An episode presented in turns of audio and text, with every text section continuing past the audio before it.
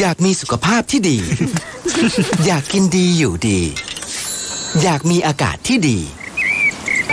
ทุกความอยากจะเป็นจริงได้ แค่เราลงมือปลูก เพราะชีวิตที่ดีคือชีวิตที่มีต้นไม้อยู่ล้อมรอบ ปลูกแล้วแชร์ เพื่อส่งต่อแรงบันดาลใจสู่อนาคตที่เป็นจริง มาร่วมปลูกเพื่อเปลี่ยนไปพร้อมกัน ปลูกที่ใจ เปลี่ยนเพื่อเมืองปตทสารพลังสู่ความยั่งยืน หลีกหนีความวุ่นวายเตรียมแผนไปเรียนประเทศที่น่าอยู่ที่สุดในโลก ที่ที่มีการศึกษาดีเยี่ยมภาษาอังกฤษสำเนียงแท้จริง และค่าใช้จ่ายไม่แพงเลย แคนาดา ประเทศที่มีความปลอดภัยสูง ประชากรเป็นมิตรไม่เหยียดผิว ต่อสายตรงคุยกับ 11 โรงเรียนมัธยมชั้นเยี่ยมและวิทยาลัยมหาวิทยาลัยชั้นนำในงานนิทรรศการการศึกษาแคนาดา อาทิตย์ที่ 18 ตุลาคมนี้ 10นาฬิกา45นาทีถึง 15นาฬิกา45นาทีโรงแรมเรเนซองสี่แยกราชประสงค์ BTS ชิดลมลงทะเบียนล่วงหน้า Line Success Canada สมัครได้ในวันงานและเข้าชมฟรี www.successcanada.org 1 กิโลเมตรร้อยกิโลเมตร หรือหมื่นกิโลเมตร เครื่องยนต์ที่คุณรักก็ยังทนทานและคงประสิทธิภาพ ให้กิโลเมตรต่อไปเป็นหน้าที่ของเรา เวนลอยลูกพิแคนระดับโลกที่ผู้ใช้ยานยนต์วางใจ เวนลอย ลื่นเหลือล้น ทนเหลือหลาย เจาะลึกข่าวเด่น วิเคราะห์เรื่องดัง พร้อมกรุยทางการค้า การลงทุน ตลาดอาเซียนและทั่วโลก ในแง่มุมที่คุณไม่รู้มาก่อน กับผู้เชี่ยวชาญตัวจริง อดุลโชตนิสากร ทุกวันจันทร์ถึงศุกร์เวลา9โมง45 ถึง 10 โมง ในรายการ Global ASEAN ทางมิติข่าว 90.5 Smart News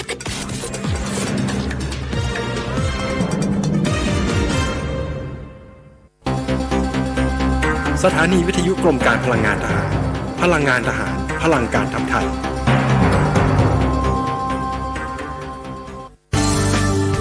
รายการ Insider Talk โดยธนงขันทองและทีมงาน น้ำมันเครื่องเวลลอย เวลลอย ลื่นเหลือล้น ทนเหลือหลายอรุณสวัสดิ์ท่านผู้ฟังทางมิติข่าว 90.5 ครับแต่เวลาของรายการ Insider Talk วันนี้เราพบกันเช้าวันจันทร์ที่ 12 ตุลาคม 2563 อยู่กับผมกิตติดิษฐ์ธนดิษสุวรรณครับท่านผู้ฟังครับวันนี้ผมจะพามาเกาะติดความเคลื่อนไหวในประเทศเกาหลีเหนือนะครับ เพราะว่าเมื่อสุดสัปดาห์ที่ผ่านมา มีงานใหญ่เกิดขึ้นครับ นั่นก็คือ วันครบรอบ 75 ปีครับการก่อตั้งพรรคคนงาน ซึ่งก็คือพรรครัฐบาลมาตั้งแต่ก่อตั้งประเทศเกาหลีเหนือนะครับ ผ่านผู้นำมา 3 คน 3 คิมมาจนถึงปัจจุบันนะฮะ รุ่นปู่ รุ่นพ่อ รุ่นลูก ก็คือคิมอิลซุง คิมจองอิล แล้วก็ปัจจุบันคิมจองอึนนั่นเอง ปกติแล้วในการครบรอบวันก่อตั้งพรรคคนงานนั้น ถือเป็นหนึ่งในวันที่สำคัญที่สุดสำหรับรัฐบาลเกาหลีเหนือนะครับ ก็จะมีการเฉลิมฉลองกันเป็นประจำ แต่ว่าถ้าเป็นการจัดงานแบบสเกลขนาดใหญ่เนี่ยมักจะเกิดขึ้นทุกๆ 5 ปีครับ อย่างเช่น ครบรอบ 70 ปี ครบรอบ 65 ปี แบบนี้นะครับ เพราะฉะนั้นปีนี้ครบ 75 ปี ก็มีการคาดการณ์กันไว้ตั้งแต่แรกแล้วครับว่า จะต้องมีการจัดงานอย่างยิ่งใหญ่แน่นอนนะฮะ แต่ว่าจะออกมาในรูปแบบไหน อันนี้ก็เป็นอีกเรื่องหนึ่ง เพราะว่าปีนี้เนี่ยมีประเด็นเกี่ยวกับการระบาดของโรคโควิด -19 ด้วยเนี่ยนะครับ เอาละฮะ ปรากฏว่าก่อนหน้านี้นะฮะ ก่อนหน้านี้ประมาณสัก 1-2 สัปดาห์เนี่ยก็มีข่าวออกมาแล้วครับ เป็นภาพถ่ายดาวเทียมของสหรัฐนะครับ ไปเก็บภาพ แถวแถวๆใกล้ๆกับจัตุรัสคิมอิลซุง ในกรุงเปียงยางได้ครับ เป็นภาพของทหารจำนวนมาก แล้วก็มีรถรานะครับ มีอาวุธยุทโธปกรณ์ขนกันเข้ามา แน่นอนแล้วครับว่าจะต้องมีการจัดการสวนสนาม จัดขบวนพาเหรดกองทัพอย่างยิ่งใหญ่ แล้วก็เป็นอย่างที่คาดครับ คือ มีการจัดขบวนพาเหรดยิ่งใหญ่จริง ๆ ถือเป็นครั้งแรกในรอบ 2 ปีนะครับ ปีที่แล้วไม่มีการจัดขึ้น ปีนี้กลับมาจัดแล้วนะครับ แล้วก็มีทหารนะฮะมาร่วมทั้งชายทั้งหญิงเนี่ยหลายพันนาย แล้วก็มีการเดินสวนสนามอย่างที่เราเห็นกันเป็นประจำครับยกท่า มีการเดินท่ายกขาสูงเนี่ยนะฮะเป็นระเบียบเรียบร้อย มีการยิงพลุนะฮะยิงสลุด มีรถถังเครื่องบินรบคือมาครบหมดครับ แต่ที่ถือเป็นไฮไลท์ที่สุดก็คืออาวุธ ใหม่ครับ ที่มีทั้งขีปนาวุธข้ามทวีป ขนาดมหึมา รวมไปถึงขีปนาวุธติดตั้งกับเรือดำน้ำรุ่นใหม่ด้วย ขณะเดียวกันอย่างที่บอกไปนะฮะว่าปีนี้เนี่ยมีข้อสังเกตหลายประเด็นอย่างเช่น เรื่องโควิด -19 เนี่ยนะครับ คนจับตาว่า เอ๊ะ มีงานใหญ่นะครับ มีคนเข้าร่วมหลายพันคนขนาดนี้ จะมีการสวมใส่หน้ากากอนามัยหรือไม่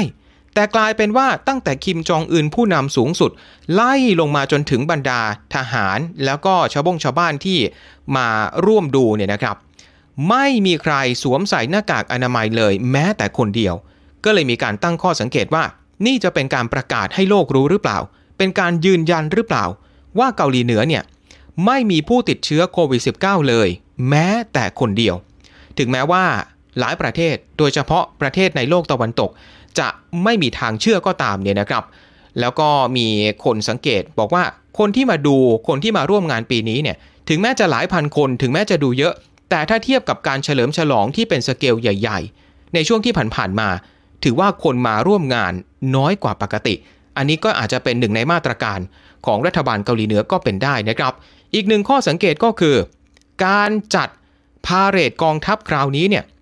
เกิดขึ้นตอนกลางคืนครับ ปกติ จะต้องเกิดขึ้นกลางวันแสกๆพาเรดกี่ครั้งต่อกี่ครั้งที่ผ่านมาของเกาหลีเหนือ เกิดขึ้นตอนกลางวันตลอด แต่คราวนี้เกิดขึ้นกลางคืนครับ คือช่วงเที่ยงคืนวันศุกร์เข้าสู่เช้าวันเสาร์วันที่ 10 ตุลาคม พอนาฬิกาตีเที่ยงคืนเป้ง คิมจองอึนก็ปรากฏตัวบริเวณพิธีที่จัดงานทันทีเนี่ยนะฮะการจัดงานกลางคืน กลางดึกแบบนี้ มีนัยยะสำคัญอะไรหรือไม่นะครับ เพราะว่ามีคนเขาก็ตั้งคำถามมานะฮะว่า หรือว่าเกาหลีเหนือเนี่ยต้องการปิดความลับเกี่ยวกับอาวุธรุ่นใหม่ของตัวเองไม่ให้ภาพของดาวเทียม ที่เรียกว่าเฝ้าสังเกตการ หรือว่าสอดแนมอยู่บนฟ้าเนี่ยจับภาพได้อย่างชัดเจน ถ้าเกิดจากตอนกลางวันเนี่ยอาจจะเห็นภาพชัดเจนกว่า รวมถึงในแง่ของ สถานีโทรทัศน์ทางการของเกาหลีเหนือเองก็ตามนะครับที่ปกติเนี่ยจะต้องมีการถ่ายทอดสดพิธี แต่คราวนี้ไม่ได้ถ่ายทอดสดครับ มีการอัดเทปเอาไว้ก่อน อัดเทปเอาไว้เหตุการณ์การพาเรดเกิดขึ้นช่วงกลางคืนวันศุกร์เข้าสู่วันเสาร์เอามาออกอากาศจริง ๆ คือช่วงค่ำวันเสาร์ที่ผ่านมานะครับ ผ่านมาเนี่ยเกือบจะครบ 24 ชั่วโมง ถึงจะเอามาออกอากาศ แล้วก็ปีนี้นะฮะก็อย่างที่บอกไปว่าเกาหลีเหนือเนี่ยมีการปิดประเทศ ไม่ให้ชาวต่างชาติเข้ามาเลยแม้แต่คนเดียวยกเว้นนักการทูตเพื่อป้องกันโควิด -19 เนี่ยนะครับ ก็เลยไม่มีสื่อมวลชนจากต่างชาติ เข้าไปร่วมสังเกตการเข้าไปร่วมบันทึกภาพ ทุกคนครับสื่อต่างๆ ทั่วโลกก็เลยต้องสังเกตเอาจากภาพที่มีการถ่ายทอดสดออกมาเมื่อช่วงค่ำวันเสาร์แล้วก็สังเกตสังกาว่าแต่ละประเด็นเนี่ยเป็นไปตามที่ มีการตั้งสมมติฐานเอาไว้หรือไม่ หรือว่าอาวุธรุ่นใหม่ที่เปิดตัว จะน่าสนอกสนใจกันขนาดไหนนะครับ เอาละครับมาดูศูนทรพจน์นะฮะของคิมจองอึนกันก่อนนะครับ ว่าเขาเนี่ยพูดถึงอะไรกันบ้างนะฮะปรากฏว่างานนี้ท่านผู้ฟังครับ คิมจองอึนเนี่ยเขาเหมือนกับเป็นบุคคลหลากหลายอารมณ์นะฮะคือตอนที่พูดเรื่องของความมั่นคง เรื่องของโครงการอาวุธนิวเคลียร์ก็มีท่าทางดุดัน พอคิม พูดขอบคุณทหาร ขอบคุณประชาชน ที่เรียกว่าช่วยกันนะฮะบรรเทาภัยพิบัติ ไม่ว่าจะเป็นน้ำท่วม หรือว่าพายุใต้ฝุ่น หรือว่าการแพร่ระบาดของโควิด -19 ก็ตามเนี่ยปรากฏว่าคิมจองอึน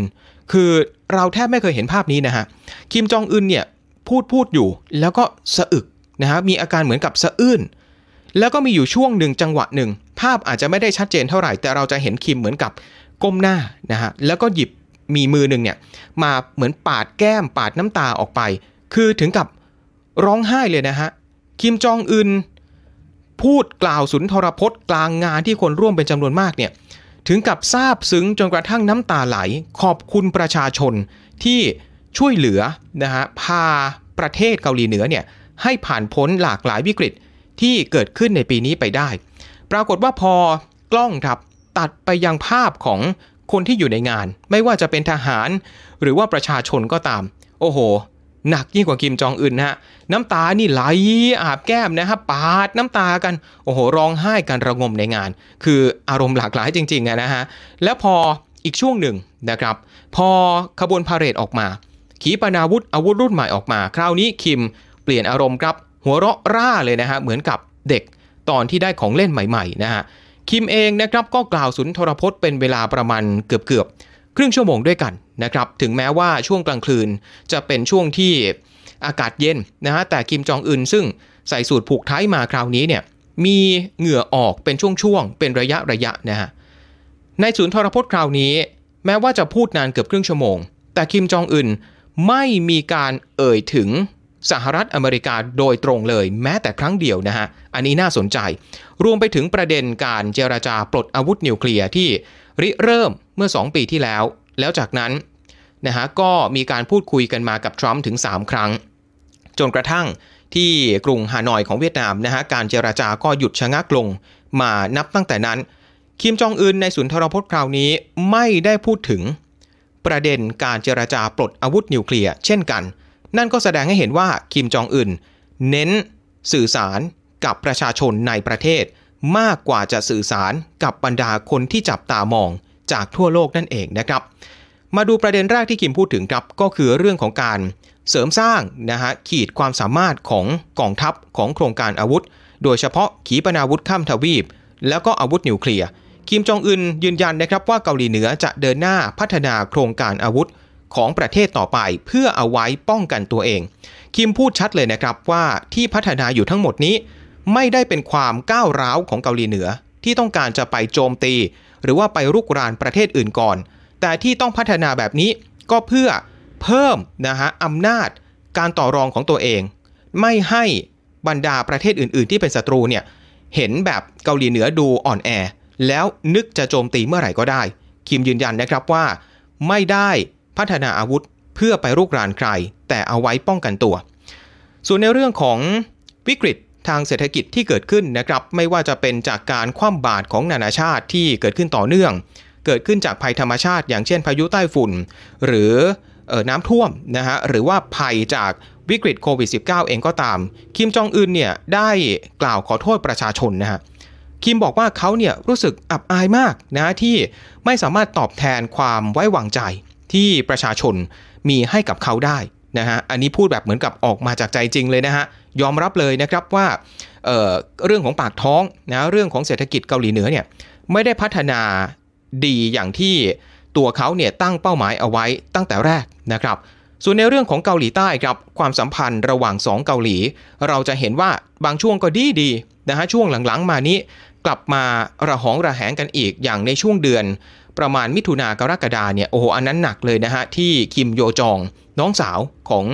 คิมจองอึนเนี่ยออกมาประกาศความไม่พอใจนะฮะที่เกาหลีใต้ปล่อยให้บรรดาเกาหลีเหนือแปรพักเนี่ยส่งลูกโป่ง ส่งบอลลูนนะฮะที่ภายในบรรจุ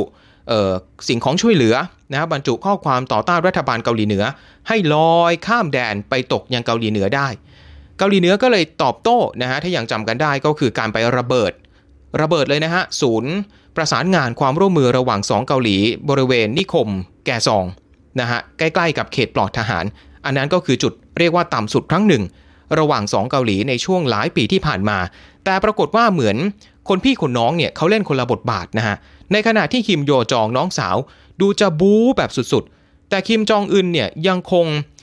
ทำตัวนะฮะเหมือนกับเป็นผู้รักสันติภาพเป็นสายบุญนะครับยื่นช่อมะกอก ให้กับเกาหลีใต้ครับ นายศูนทรพจน์งานนี้นะครับคิมจองอึนเนี่ยบอกว่า เดี๋ยวรอให้โรคระบาดโรคโควิด -19 ผ่านพ้นไปก่อน แล้วเชื่อว่าเดี๋ยวสองเกาหลี เกาหลีเหนือกับเกาหลีใต้จะกลับมาสารสัมพันธ์ ระหว่าง 2 ประเทศได้กันอีกครั้งหนึ่งนี่นะฮะส่วน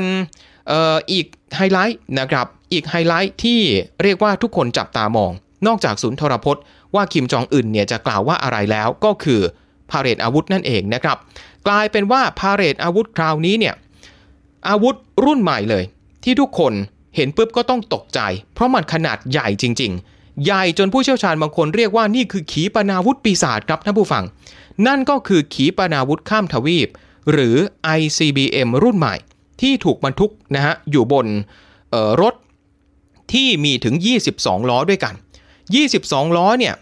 ใหญ่มากนะฮะ อย่างรุ่นที่แล้วที่เป็น ICBM คือฮว215 อันนั้นบรรทุกอยู่บนรถที่มี 18 ล้อ คราวนี้เพิ่มมาอีก 4 ล้อครับ กลายเป็นรถ 22 ล้อ ขนาดนะครับเมื่อดูจากภาพที่มีการถ่ายทอดออกมา ถ้าผู้ฟังลองไปหาดูนะฮะ จะเห็นว่าความยาวเนี่ย ผู้เชี่ยวชาญเขาประมาณเอาไว้ว่าน่าจะยาวประมาณ 24 เมตรครับ เส้นผ่านศูนย์กลางนะฮะอยู่ที่ 2.5 เมตร แล้วก็ถ้าไปเทียบกับ รุ่นที่ผ่านมาก็คือรุ่นหัว215 ความยาวยาวกว่ากัน 1-2 เมตร ในขณะที่เส้นผ่านศูนย์กลาง ยาวกว่ากันนะครับ 30 ถึง 40 เซนติเมตร ใหญ่ขนาดนี้เขาบอกว่าสามารถบรรจุนะฮะเชื้อเพลิงไว้ได้ที่เป็นเชื้อเพลิงเหลวเนี่ยมากถึง 100 ตัน เชื้อเพลิง 100 ตัน ก็มีข้อเสียครับ คือพอใหญ่ปุ๊บก็ต้องใช้เวลามาก ในการกว่าที่จะเอาเชื้อเพลิงทั้งหมดเนี่ยบรรจุ ไปในขีปนาวุธลูกใหญ่ขนาดนี้ได้นะครับใหญ่อย่างเดียวไม่พอครับต้องเก่งด้วย ต้องมีขีดความสามารถมีประสิทธิภาพด้วย ทางผู้เชี่ยวชาญเขาคาดว่าที่ใหญ่ขนาดนี้ มีหลายสาเหตุครับ 1. ก็คือเพื่อที่จะต้องการบรรจุหลายหัวรบอยู่ในขีปนาวุธลูกเดียว คือลูกใหญ่ขนาดนี้พอยิงขึ้นไปปุ๊บนะฮะไปสู่บนชั้นบรรยากาศ จากนั้นพอวงวกกลับมา อยังพื้นโลกเนี่ยอาจจะแตกตัวครับ แตกตัวออกเป็นหลายหัวรบ พอหลายหัวรบนั่นก็หมายความว่า สามารถโจมตีหลายเป้าหมายได้ในเวลาเดียวกัน หรือถ้าจะไปโจมตีเป้าหมายใกล้ ๆกัน ก็จะทำให้ประเทศศัตรู ยากขึ้นนะครับ มีอุปสรรคมากขึ้น ในการที่จะยิงระบบต่อต้านขีปนาวุธ มาสกัดได้ เพราะว่าพอมีหลายหัวก็ต้อง มีการระดมระบบต่อต้านมามากขึ้น ในการสกัดหลาย ๆ หัวที่เกาหลีเหนือเนี่ยได้ใส่ไปในขีปนาวุธที่อาจจะมี 3-4 ลูกด้วยกัน ในขีปนาวุธ 1 ลูกนะฮะ3-4หัวรบ ความสามารถนะฮะในเรื่องของพลานุภาพอำนาจทำลายล้างนะครับเขาคาดว่าน่าจะอยู่ที่ 2,000 ถึง 3,500 กิโลกรัม แล้วก็สามารถยิงไปยังแผ่นดินใหญ่ของสหรัฐตรงไหนก็ได้เลยนะฮะ ตรงไหนก็ได้นะครับ เช่นเดียวกันกับรุ่นหัว215 ที่มีการทดสอบไปแล้วเมื่อปี 2017 ใหญ่ขนาดนี้ เขาบอกว่าใหญ่กว่าขีปนาวุธ ICBM รุ่น R16 หรือว่า R26 ของสหภาพโซเวียตที่มีการเตรียมเอามาใช้ แต่ว่าไม่เคยไม่เคยมีการใช้จริงด้วยซ้ำนะฮะ อันนี้เกาหลีเหนือใหญ่กว่าสมัยสหภาพโซเวียต สมัยสงครามเย็นซะอีกนะครับ ก็เลยมีการวิเคราะห์กันนะครับว่าเกาหลีเหนือเนี่ยเลือกเปิดตัว ขีปนาวุธรุ่นใหม่ ในตอนนี้เพื่อจุดประสงค์อะไร เกาหลีเหนือเปิดตัวขีปนาวุธรุ่นใหม่ตอนนี้ ต้องการสื่อสารอะไรไปยังสหรัฐอเมริกาหรือเปล่า ทางผู้เชี่ยวชาญเขาก็วิเคราะห์อย่างนี้ครับท่านผู้ฟังเขามองว่าเกาหลีเหนือเนี่ยต้องการที่จะแสดงให้สหรัฐเห็นชัดเจนว่าไม่ได้อ่อนด้อย ไม่ได้ไร้ความสามารถอีกต่อไป มีความสามารถในการพัฒนาอาวุธที่ใหญ่ขึ้นเรื่อยๆ แล้วเกิดถ้าเกิดสหรัฐเนี่ยยังคงพยายามหาเรื่อง เกาหลีเหนืออีก เดี๋ยวเกาหลีเหนือพร้อมกับที่จะทดสอบ ขีปนาวุธ ลูกใหญ่โต ลูกมหึมาลูกนี้ ตามที่คิมจองอึนกับโดนัลด์ทรัมป์เขาเคยสัญญิงสัญญากันไว้เนี่ยนะครับเขาตกลงกันแค่ว่า จะไม่มีการทดสอบขีปนาวุธข้ามทวีป เพราะฉะนั้นการเอาขีปนาวุธมาเปิดตัว ถือว่าไม่ผิดสัญญานะครับ ยังคงไม่เลย เส้นนะเส้นแดงนะครับเรดไลน์ที่ รัมป์กำหนดกับคิมเอาไว้ การเปิดตัวคือเป็นรุ่นใหม่นะฮะแต่ว่าถ้ามีการทดสอบเมื่อไหร่ อันนี้ถือว่าล้ำเส้น เพราะฉะนั้นอันนี้อาจจะเป็นการทดสอบความอดทนของรัฐบาลสหรัฐตอนนี้ก็ได้นะครับแต่เอาเข้าจริงครับตอนนี้เนี่ยสหรัฐคงจะไม่ได้สนอกสนใจประเด็นเกาหลีเหนือสักเท่าไหร่นะฮะเพราะว่าตอนนี้เหลือเวลาอีกแค่ 3 สัปดาห์ก็จะถึงการเลือกตั้งประธานาธิบดีแล้วนะครับ ทั้งโดนัลด์ทรัมป์ หรือว่าโจไบเดนเองก็ตามสมมติอนาคต ได้มาเป็นประธานาธิบดีตอนนี้ คงจะต้องสนอกสนใจเรื่องของการต่อสู้ทางการเมือง ของศึกเลือกตั้งในประเทศมากกว่าอย่างทรัมป์เอง เพิ่งจะติดเชื้อนะฮะแล้วก็เพิ่งจะอาการดีขึ้นนะฮะจากการติดแล้วก็เป็นโรคโควิด -19 ไปนะครับเกาหลีเหนือก็คงจะเอามาโชว์ก่อน เอามาให้สหรัฐเห็นก่อน แล้วเดี๋ยวผ่านการเลือกตั้งไปนะฮะไม่ว่าทรัมป์ไม่ว่าไบเดนใครจะเป็นประธานาธิบดีก็ตาม เดี๋ยวดูนะฮะ ตอนแรก ๆ เลยที่ผู้นำสหรัฐคนใหม่เนี่ยรับตำแหน่งเกาหลีเหนืออาจจะเอาขีปนาวุธลูกมหึมาลูกนี้ ทดสอบยิงขึ้นฟ้าเพื่อดูปฏิกิริยาตอบโต้ของรัฐบาลสหรัฐชุดใหม่ก็เป็นได้ อันนี้ต้องจับตากันต่อนะครับอย่างไรก็ตามครับผู้เชี่ยวชาญหลายคนเนี่ยเขายังไม่มั่นใจด้วยซ้ำนะฮะว่าตัวขีปนาวุธลูกมหึมาที่เกาหลีเหนือเอามาโชว์เอามาอวดสายตาต่อชาวโลกเมื่อวันเสาร์นี้ เป็นของจริงหรือเปล่า หรืออาจจะเป็นแค่โมเดลต้นแบบ ก็เป็นไปได้นะครับอยู่ที่ว่าเราจะได้เห็นเกาหลีเหนือเนี่ยทดสอบขีปนาวุธลูกนี้เมื่อไหร่ ถ้าเกิดเดือนหน้าทดสอบเลยนะฮะหรือว่าอีกสัก 2 เดือนมีการทดสอบ อันนี้จะแสดงให้เห็นว่า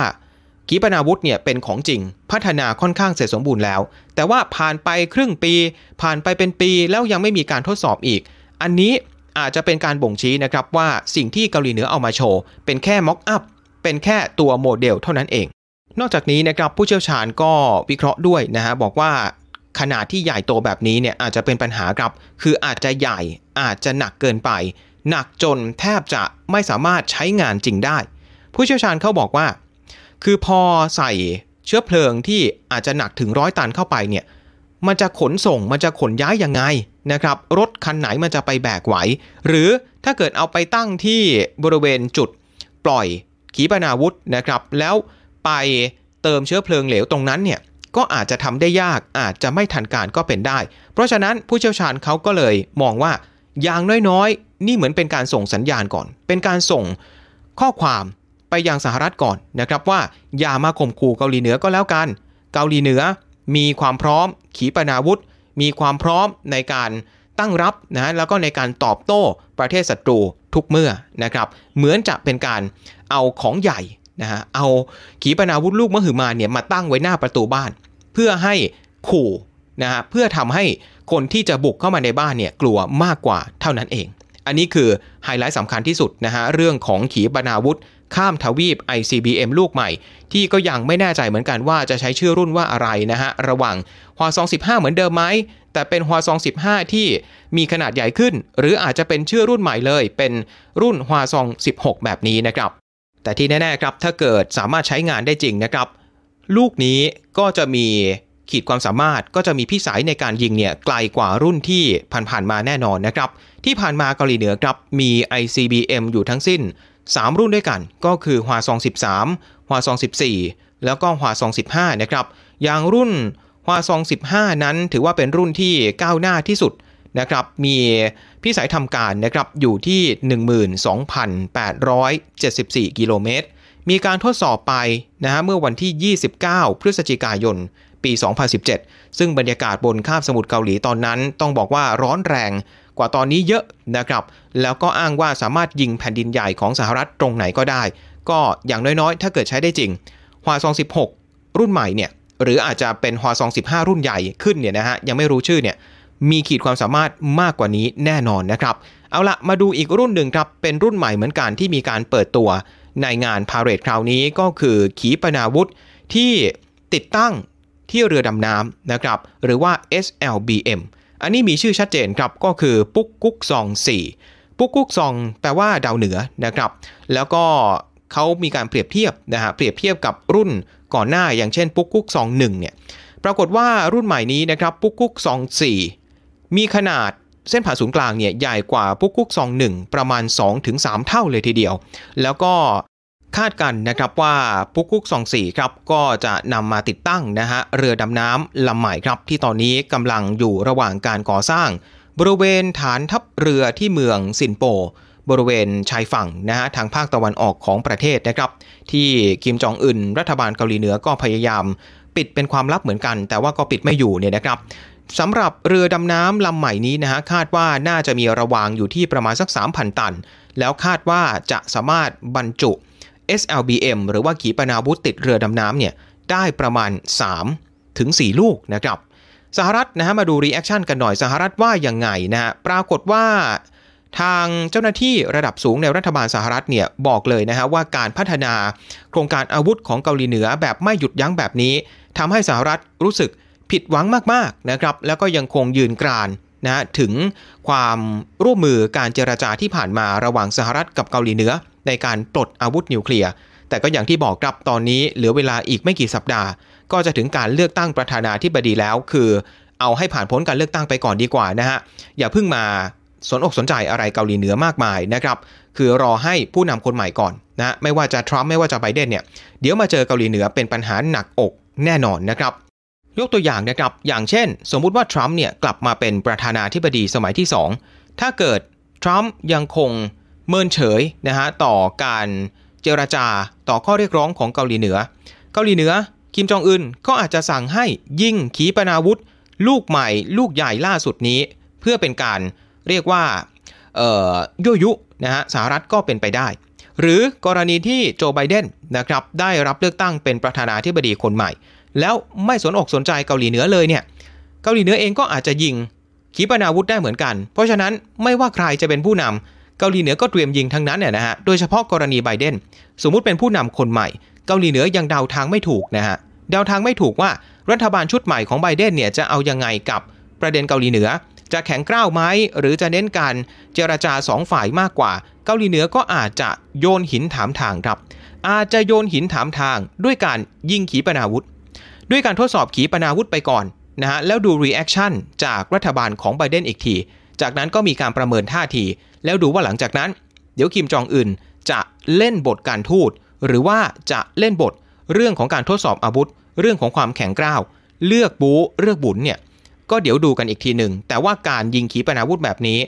เขามองว่าเป็นการโยนหินถามทางต่อรัฐบาลสหรัฐชุดใหม่อย่างหนึ่งนะฮะเหมือนกับที่เคยเกิดขึ้นใน รัฐบาลที่ผ่านๆมาเวลามีการเปลี่ยนผ่าน พอโอบามาเข้ามาเป็นรัฐบาลปุ๊บเกาหลีเหนือก็ยั่วยุดูก่อนนะฮะโยนหินถามทางไปก่อน พอทรัมป์เข้ามาปุ๊บก็โยนหินถามทางไปก่อน เพราะฉะนั้นถ้าเกิดไบเดนเข้ามาเป็นรัฐบาลใหม่อีก เดี๋ยวเกาหลีเหนือก็คงจะยิงขีปนาวุธอีกแน่นอนนะครับ ส่วนปฏิกิริยานะฮะของฝั่งเกาหลีใต้ครับ เกาหลีใต้นะฮะทางทำเนียบประธานาธิบดี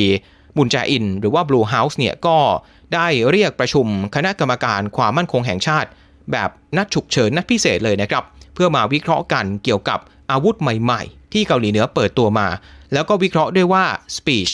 หรือว่าสุนทรพจน์ของคิมจองอึนนั้น ต้องการสื่อสารอย่างไรกันแน่ โดยเฉพาะประเด็นระหว่างสองเกาหลี ซึ่งแถลงการนะครับของทำเนียบประธานาธิบดีเกาหลีใต้ ก็ยังคงยืนยันนะครับว่าจะต้องให้ทั้งสองเกาหลี เคารพข้อตกลงที่เคยทำกันไว้ เพื่อป้องกันสงคราม หรือความขัดแย้งที่อาจจะทำให้เกิดความสูญเสีย เลือดเนื้อกันขึ้นมาอีกนะครับแล้วก็ถ้ายังจำกันได้นะครับ อีกประเด็นหนึ่งที่เพิ่งจะเป็นเรื่องใหญ่กันไปนะครับ ผมเคยเล่าให้ฟังไปในรายการแล้วก็คือเรื่องที่มีเจ้าหน้าที่นะครับของทางกระทรวงประมงของเกาหลีใต้เนี่ยหายไป แล้วไปโผล่อีกทีบริเวณชายฝั่งของเกาหลีเหนือ ไม่ว่าจะหายไปด้วยความตั้งใจ เพราะอุบัติเหตุ หรือว่าเพราะเหตุผลอะไรก็ตาม แต่พอไปโผล่ที่เกาหลีเหนือปุ๊บ เกาหลีเหนือตอนนี้เนี่ยบริเวณพรมแดนเขาเข้มงวดมากนะฮะ ไม่ว่าจะเป็นทางบกทางทะเลก็ตาม ถ้าคนแปลกปลอมเข้ามาปุ๊บ สามารถฆ่าได้ทันที กลัวว่าจะพาเอาเชื้อไวรัส เชื้อโควิด -19 มาด้วย ชายคนนี้ก็เลยถูกเจ้าหน้าที่เกาหลีเหนือยิงเสียชีวิตนะครับ แล้วก็มีการจุดไฟเผา ทางเกาหลีใต้ก็ยังคงย้ำนะฮะ อยากจะให้เกาหลีเหนือเนี่ยเปิดโอกาส ให้เกาหลีใต้เข้าไปร่วม สืบสวนสอบสวนเหตุการณ์ที่เกิดขึ้นด้วยนะครับว่าสรุปแล้วสาเหตุเนี่ยเกิดจากอะไรกันแน่นะครับ เพราะว่าเหตุการณ์นี้ทำให้คนเกาหลีใต้เขาไม่พอใจ แล้วก็โกรธแค้นเกาหลีเหนือกันพอสมควรครับและนี่แหละครับก็คือข่าวใหญ่นะฮะที่นำมาฝากกันในเกาหลีเหนือครับเกิดขึ้นสุดสัปดาห์ที่ผ่านมา ส่วนเช้าวันนี้หมดเวลาของรายการ Insider Talk แล้ว ผมกิตติเดิษฐ์ธนดิษวรรณลาท่านผู้ฟังไปก่อนนะครับ สวัสดีครับ